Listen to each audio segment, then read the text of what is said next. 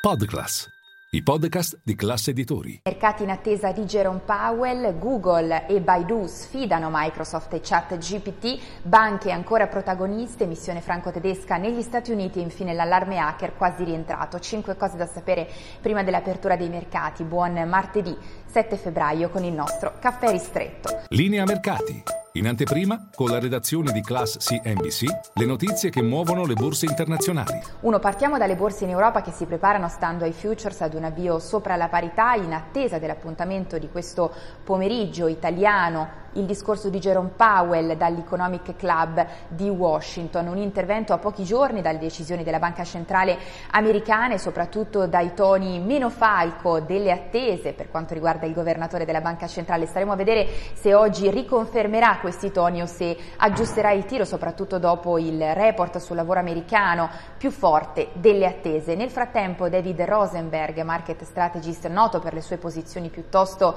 orso, prevede che dai livelli attuali l'azionario possa scendere di un 30%, mentre per tornare ad essere bullish bisognerà attendere il 2024, queste le sue previsioni. E poi due, veniamo alla vera e propria sfida che si è aperta sul piano dell'intelligenza artificiale tra le big tech a colpi di chatbot potremmo dire, perché in questo momento Baidu, il celebre motore di ricerca cinese, guadagna oltre 13 punti percentuali a Hong Kong dopo aver svelato che la sua chatbot Ernie, una sfida a ChatGPT, sarà pronta a marzo. Nel frattempo, ieri sera Google ha annunciato Bard, la sua versione di chatbot, nelle prossime settimane sarà disponibile al pubblico e fornirà informazioni, integrerà informazioni fresche, questo quanto detto dall'amministratore delegato Pichai, chissà, magari anche più aggiornate rispetto a ChatGPT che ricordiamo è aggiornata solo fino al 2021. Invece a proposito di ChatGPT e Microsoft che ricordiamo ha investito in open OpenAI, che è la startup che ha sviluppato ChatGPT, questa sera alle 19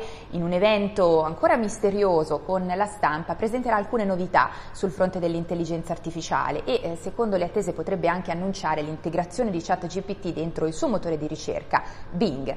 E poi tre, veniamo alle banche, ancora una volta protagoniste, Intesa San Paolo da seguire in avvio di seduta dopo aver lanciato, annunciato la seconda tranche di buyback da 1,7 miliardi di euro che eh, sarà di fatto eseguita a partire dal 13 febbraio, è già stata autorizzata dalla BCE. Nel frattempo sono appena usciti i conti della francese BNP Paribas, utili in calo sotto le attese per quanto riguarda il quarto trimestre, ma una trimestrale soddisfacente sul fronte dei ricavi. E poi, sempre a proposito di trimestrali, oggi a Piazza Affari conti di Banco BPM, Montepaschi di Siena, Fineco e Popolare di Sondrio.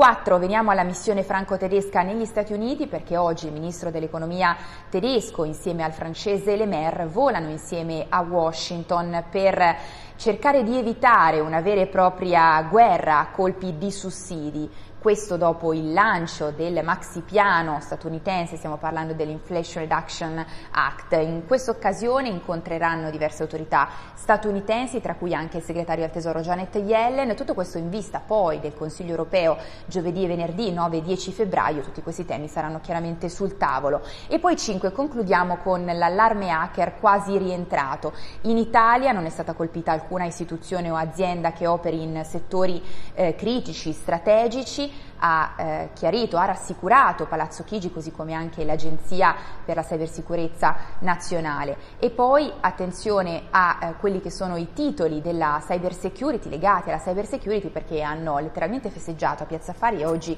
ripartono da rialzi significativi. Stiamo parlando per esempio di Cybergate piuttosto che di Cyber. È tutto, vi aspetto in diretta a Caffè Affari con tutte le notizie.